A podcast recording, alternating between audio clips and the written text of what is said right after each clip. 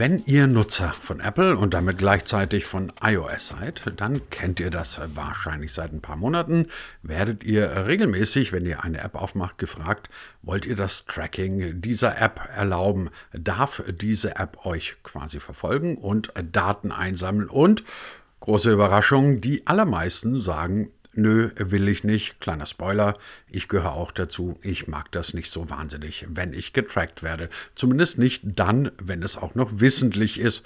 Vielleicht wieder was anderes, wenn man sagt, ich habe keine Ahnung, was da gerade im Hintergrund passiert. Wie dem auch sei, und auch für den Fall, dass ihr jetzt Android-User seid und sagt, geht mich doch alles nichts an, doch diese Idee von Apple, die hat eine ganze Menge Auswirkungen. Nimmt man es genau dann sogar auf das ganze Netz, weil, sind wir mal ehrlich, das halbe Netz besteht letztendlich aus Tracking und damit auch aus dem Geschäftsmodell Big Data.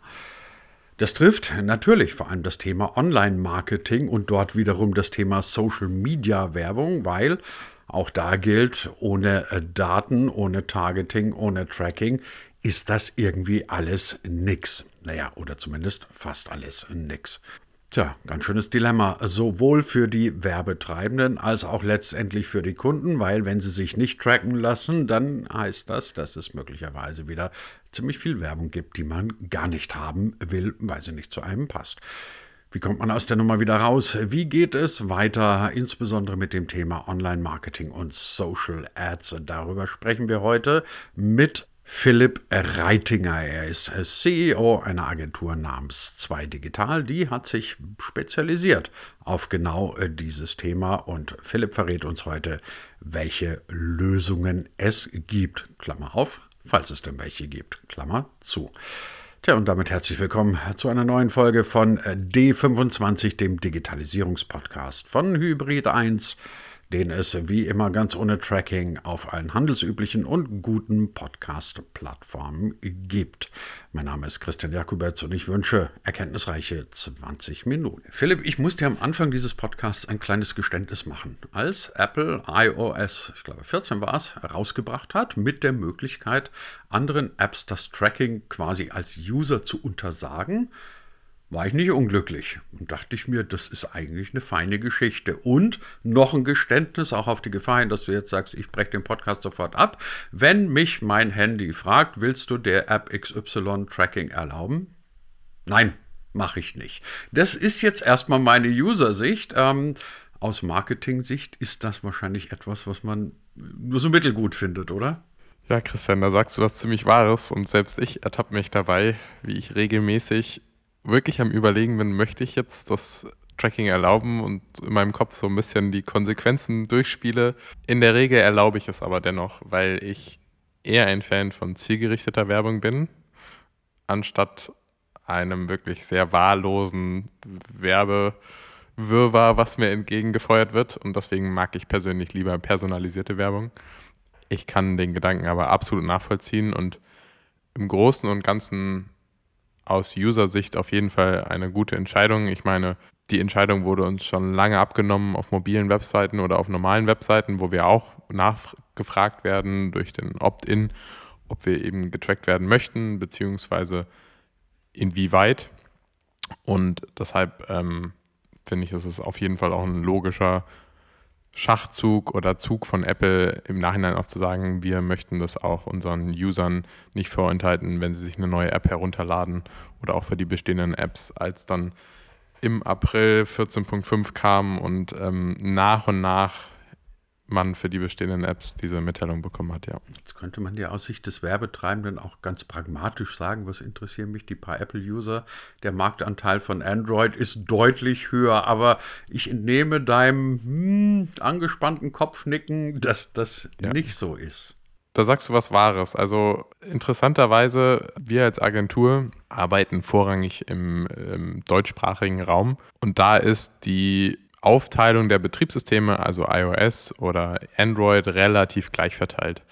Was wir im Großen und Ganzen aber dennoch schon feststellen, ist, dass die Kaufbereitschaft und der Customer Lifetime Value bezogen auf iOS-Nutzer schon deutlich höher ist. Ein weiteres Beispiel ist zum Beispiel, dass unsere Kunden, für die wir App-Kampagnen, also Installationen und auch später In-App-Käufe oder Memberships ähm, akquirieren, dass wir da zum Beispiel auch sehr, sehr stark merken, die Installation für eine neue Android-Installation oder auf einem Android-Gerät ist sehr, sehr preiswert. Die Qualität hinten raus taugt aber nicht ansatzweise so viel wie zum Beispiel die Installation auf einem iOS-Gerät und das deutlich werthaltiger. Deswegen ist es schon ein, ein auch stark weinendes Auge, ähm, seitdem da deutlich weniger Messbarkeit vorhanden ist. Man könnte es natürlich jetzt hochrechnen und einfach sagen, wir multiplizieren einfach die Android-Werte mal zwei, jetzt mal ganz simpel gesagt, dann hätten wir wieder alle. Aber dieser Qualitätsunterschied macht es dann doch eben sehr, sehr schwierig, das eins zu eins wieder zurückzuschätzen. Natürlich helfen da aber Facebook und Co. enorm durch statistische Modelle und Hochrechnungen das Ganze wieder relativ aggregat zu messen und zu schätzen. Man merkt aber durchaus, dass die Anzahl der messbaren Ergebnisse so um 20 bis 30 Prozent auf jeden Fall gesunken ist. Jetzt ist das ja ein Dilemma, aus dem man nicht so leicht rauskommt. Also ähm, wahrscheinlich bist du einer der wenigen Apple-Nutzer oder iOS-User, die sich darüber ernsthaft Gedanken machen. Ich kann mir gut vorstellen, dass es bei vielen einfach ein Reflex ist. Da steht Tracking erlauben, ja oder nein, und du sagst erstmal nein, ich will nicht getrackt werden, ohne überhaupt das Pro und Contra dessen äh, zu erwägen. Und ich vermute mal, viele wissen auch gar nicht, welche Konsequenzen hatten das. Aber so oder so, die Entscheidung von Apple steht jetzt. Ihr müsst in irgendeiner Weise damit leben, dass dieses Tracking wahrscheinlich von einem beträchtlichen Teil der Leute nicht mehr erlaubt wird. Was macht man da? als Werbetreibender? Grundsätzlich geht man von ungefähr 70 bis 80 Prozent Ablehnung aus der ähm, Benachrichtigung bekommt, stimmen tatsächlich fast nur 20 Prozent der Leute im Durchschnitt zu, dass sie das App-Tracking weiterhin erlauben. Was man dagegen tun kann, ähm, sehr, sehr gute Frage. Vor fünf Jahren wäre das alles noch halb so wild gewesen, weil unser Mobile-Desktop-Verhalten noch ziemlich ausgeglichen war. Mittlerweile merken wir aber auch in der Ausspielung und später auch in der Aufschlüsselung, dass mittlerweile fast alles über das Mobilgerät und wenn wir vor allen Dingen über Social Ads sprechen, was wir ja hauptsächlich machen, eben auf Facebook und Instagram und dort dann eben über die App geschieht. Das heißt, wir sind da schon sehr, sehr abhängig auch davon, dass ein Tracking funktioniert. Dessen ist sich natürlich auch ein, ein Facebook bewusst und wie gerade schon erwähnt, wird gerade extrem, extrem daran gearbeitet, Hochrechnungen und Schätzungen den Werbetreibenden Ansatzpunkte zu liefern und Ergebnisse zu liefern, mit denen sie ungefähr vorhersagen können, was denn trotzdem an Ergebnissen wahrscheinlich voraussichtlich geschätzt wurde oder was geschätzt wird, um so trotzdem noch den Erfolg oder Misserfolg einer Kampagne ungefähr hervorsagen zu können. Das große Problem kommt aber dann in den sogenannten Remarketing, Retargeting-Bereich. Weil wenn ich niemanden mehr erfassen kann, der etwas in den Warenkorb gelegt hat oder sich ein Produkt angesehen hat, dann kann ich ihm auch sehr, sehr schwer genau dieses Produkt wieder anzeigen. Das bedeutet, es ist schwieriger, personalisierte Werbung auszuspielen, weil es eben weniger Leute gibt, die dem zustimmen. Das heißt, man muss schon in der ersten Funnelstufe versuchen, sehr emotional und sehr stark irgendwie den User zum Interagieren zu bringen, weil solange alles in der App Facebook selber bleibt, haben wir schon mehr Möglichkeiten, ihn nochmal zu erfassen, ihn in Zielgruppen zu binden und so später nochmal aufzugreifen. Das heißt, wichtig ist eh mehr denn je eigentlich der Content, die Werbemittel und ähm, Jetzt ja. steht ja Facebook momentan eh so ein bisschen unter Beschuss. Wir nehmen den Podcast auf, äh, ich glaube, zwei Tage nachdem es den großen Breakdown gab und mal für sieben Stunden das gesamte Facebook-Netzwerk überhaupt nicht zu erreichen war. Tags darauf war eine Whistleblowerin unterwegs. Das sind dann auch nicht unbedingt die Schlagzeilen, die weder Facebook noch die Werbetreibenden dort gerne lesen wollen. Ähm, kann es schlicht und ergreifend sein, dass diese, diese starke Abhängigkeit, die es logischerweise auch auf dem Werbemarkt von Facebook gibt, dass die schlicht und ergreifend ungesund ist. Ähm, anders gefragt, gäbe es jemals eine Möglichkeit, das in irgendeiner Weise zu, zu reduzieren? Oder gilt für Facebook auch das, was bei der Bankenkrise immer, immer so schön gesagt wurde, too big to fail? Ja, ich habe das auch verfolgt und ich finde das auch wahnsinnig spannend. Ich habe gerade gestern auch eine Statistik über D2C-Brands gesehen, die ähm, quasi so aufgebaut werden, dass sie über ohne Händler äh, ohne Zwischenstationen direkt an den Konsumenten verkaufen. Und diese Brands werden meistens direkt über Facebook-Werbung oder auch TikTok-Werbung aufgebaut, skaliert. Und man hat in diesen Graphen oder in dieser Darstellung richtig gesehen, durch diese Tracking-Einstellungen ist die Performance zum einen dieser, dieser, dieser Brands ziemlich stagniert und auch das Wachstum. Und damit sind sogar auch die Werbeausgaben, die sich sonst eigentlich regelmäßig erhöhen von Jahr zu Jahr im Durchschnitt, nicht so gestiegen wie die letzten Jahre.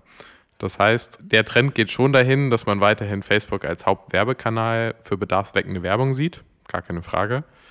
Nichtsdestotrotz, man wird immer skeptischer und man sucht immer mehr nach Alternativen. Allerdings muss man auch ganz klar sagen, alle Werbetreibenden oder alle Werbeplattformen sitzen natürlich im selben Boot wie Facebook. Das heißt, natürlich gilt auch diese Einschränkung für ein TikTok, für ein Pinterest, in gewisser Weise auch für ein LinkedIn. Das heißt, man hat tatsächlich, wie du es auch gerade schon so ein bisschen angesprochen hast, in gewisser Weise auch eine Abhängigkeit zu diesen Plattformen, die man nicht so schnell los wird. Und natürlich kann man mit Out-of-the-Box und Offline-Ideen schon auch noch Werbung schalten, aber es ist trotz der Einschränkung nicht ansatzweise so messbar und auch nicht so gut nachverfolgbar und tatsächlich auch nicht so gut skalierbar. Deswegen, ich würde sagen, ja, es besteht auf jeden Fall eine Abhängigkeit. Und too big to fail, davon gehe ich tatsächlich aktuell auch aus. Zumal wir es allein an unseren Anfragen merken, wir merken es an dem Werbebudget, wir merken es auch an den steigenden Werbekosten für unsere Kunden, die eigentlich ein Indiz dafür sind, dass immer mehr Werbetreibende auf den Markt kommen. Diejenigen, die vor zwei Jahren noch auf Seite 67 in der Bunte eine Zeitungsannonce geschaltet haben, die sind mittlerweile auch auf den äh, Facebook-Werbezug aufgestiegen, weil sie eben gemerkt haben, das ist messbar. Hier kann ich sehen, wie viele dann letztendlich auf meine Seite geklickt haben, das Produkt angesehen oder gekauft haben. Das bringt so viele Vorteile mit sich noch, die eben die Nachteile auf jeden Fall äh, überwiegen. Ja, wenn mir ja. jemand vor, sagen wir, 15 Jahren gesagt hätte, dass es in nahezu allen Hauptnachrichtensendungen in deutschen Medien die Top-Meldung ist, dass Facebook und Instagram ausgefallen sind, dann hätte ich wahrscheinlich auch gesagt, das ist doch jetzt die pure Utopie.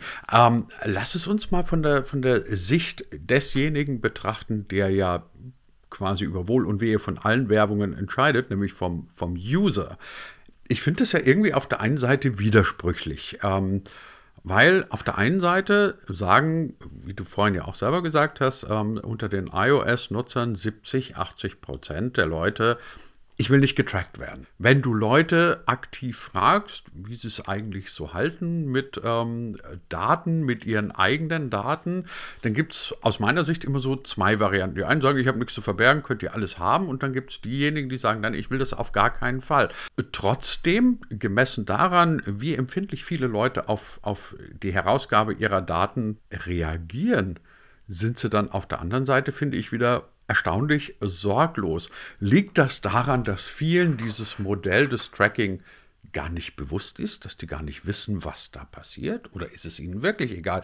Ich frage deswegen, weil ich mir denke, die Antwort auf diese Frage ist ja möglicherweise entscheidend auch für die, für, die, für die Zukunft aller weiteren Werbemodelle. Weil wenn wir wirklich sagen würden, es existiert eine breite Ablehnung bei Leuten, getrackt zu werden und personalisierte Werbung zu bekommen, dann würde ja irgendwann mal dieses Werbemodell generell in Frage stehen und man müsste ein anderes machen. Ich stimme dir da absolut zu. Ich glaube, es benötigt noch viel, viel mehr Aufklärung, als sie teilweise schon auch selber von Facebook und anderen Plattformen angestoßen wird. Also ich kann mich erinnern, da gab es wirklich einen mal unabhängig von meinen ganzen Feeds und ähm, eigenen sozialen Netzwerken, auch offline an sämtlichen Bahnstationen eigentlich Plakate von Facebook, die versucht haben, so ein bisschen über das Thema aufzuklären. Selbstbestimmtheit in den sozialen Netzwerken, dass man selber entscheiden kann, was man sieht, was man nicht sehen möchte, wer einen finden kann, wer auch nicht. Das auch auf die Werbung bezogen. Wenn ich allerdings in meinem Freundesumfeld, die jetzt nicht unbedingt im Thema Marketing unterwegs sind, frage, weißt du eigentlich, wie das Ganze funktioniert mit dieser personalisierten Werbung, kommt dann so gut wie nie ein Ja klar oder hm, ja, das funktioniert doch über diesen sogenannten Facebook Pixel oder die Conversion API, sondern als Außenstehender weiß man das in der Regel nicht. Und ich glaube, wenn man halbwegs begreifen würde, was dieser Cookie ist, dem man immer irgendwie immer wieder zustimmt, über den sich dann auch so ein bisschen lustig gemacht wird, wenn man so ein bisschen verstehen würde, wofür der dient oder eben auch nicht, glaube ich, würde das deutlich, deutlich mehr angenommen werden oder auch bewusst abgelehnt werden. So ist es oft in meinen Augen auch aus einer Laune heraus oder aus einer Prinzipsache, die man irgendwann mal gehört hat oder negativ assoziiert.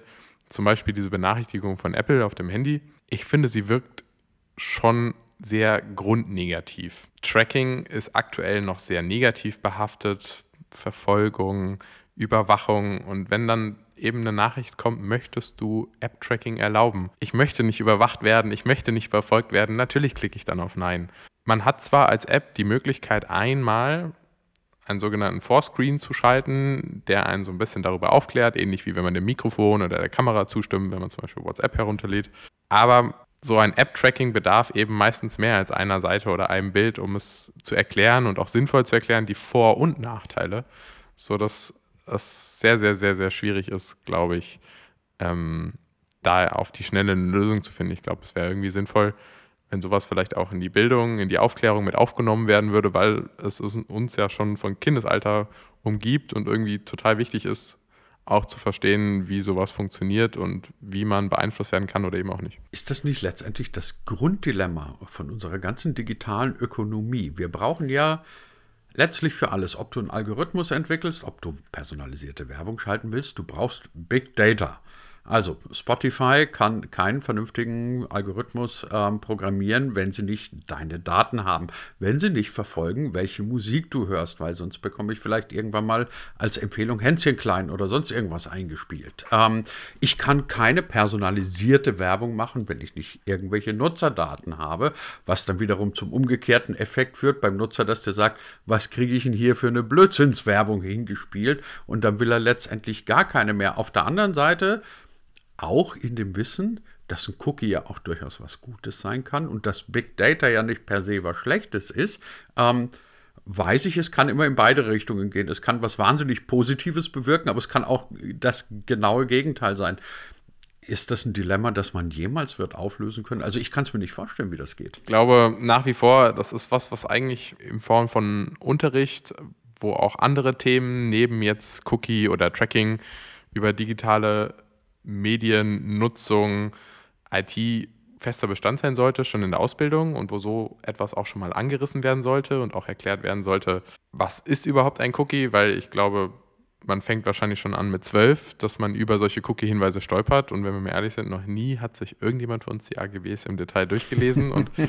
wenn man hier vielleicht auch nochmal die Möglichkeit hätte, so ein bisschen da irgendwie durchgeführt zu werden und sowas dann später für den Alltag mitzunehmen und auch seinen Bekannten und Freunden zu erzählen, wäre das schon mal ein großer Hinweis. Wobei natürlich auch die Plattform selber nochmal darüber nachdenken könnten, inwieweit sie da noch besser aufklären können, was so ein Tracking macht oder nicht macht. Zum Beispiel ein Safari und ein Firefox, Safari, Apple, haben sich ja dazu entschieden, zum Beispiel das Facebook-Tracking per Default auf ihrem eigenen Browser Safari zu blockieren.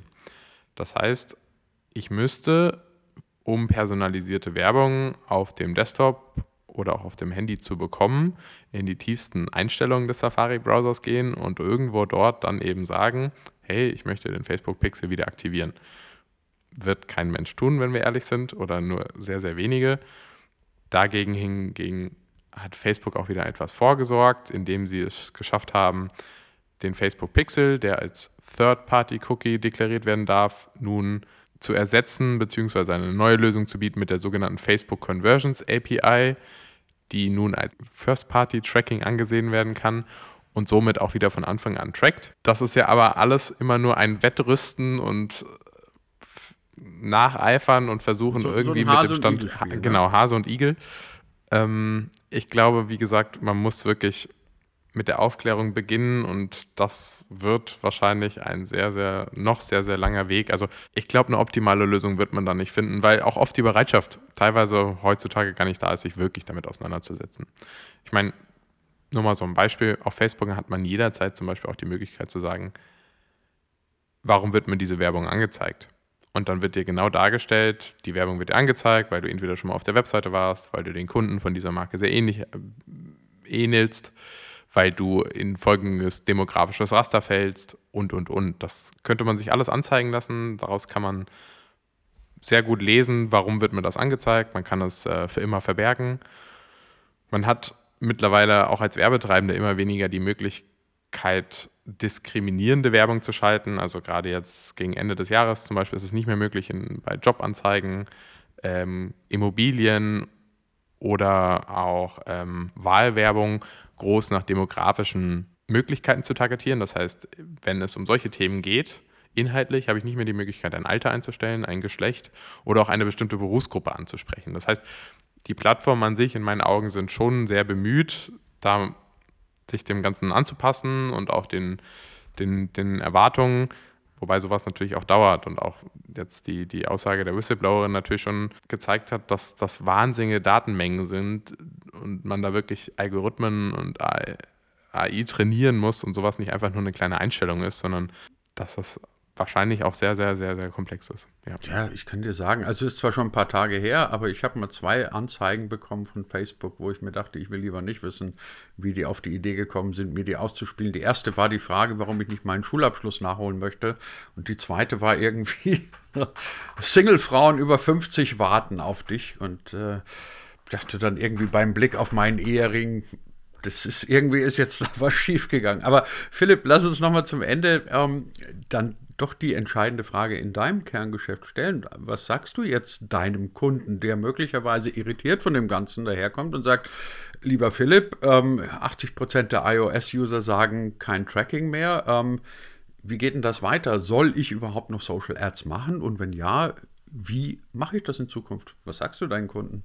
Viele unserer Kunden waren und sind auch unsere Kunden schon vor dem iOS-Update gewesen. Das heißt, zum einen die Mitteilung, dass dieses Update kommen wird und die Folgen davon gab es, glaube ich, schon im Januar oder Februar. Das heißt, ab dann haben wir schon angefangen, alle nötigen Schritte für dieses neuartige Conversion API Tracking mit und für unsere Kunden zu implementieren und zum anderen natürlich auch schon unsere Kunden darüber aufzuklären, dass es schon einen ziemlichen Datenfluss geben wird und dass wir sehr stark damit rechnen, dass die Ergebnisse schlechter werden. Zumindest die Messbarkeit der Ergebnisse. Und das ist eigentlich der wichtige Punkt.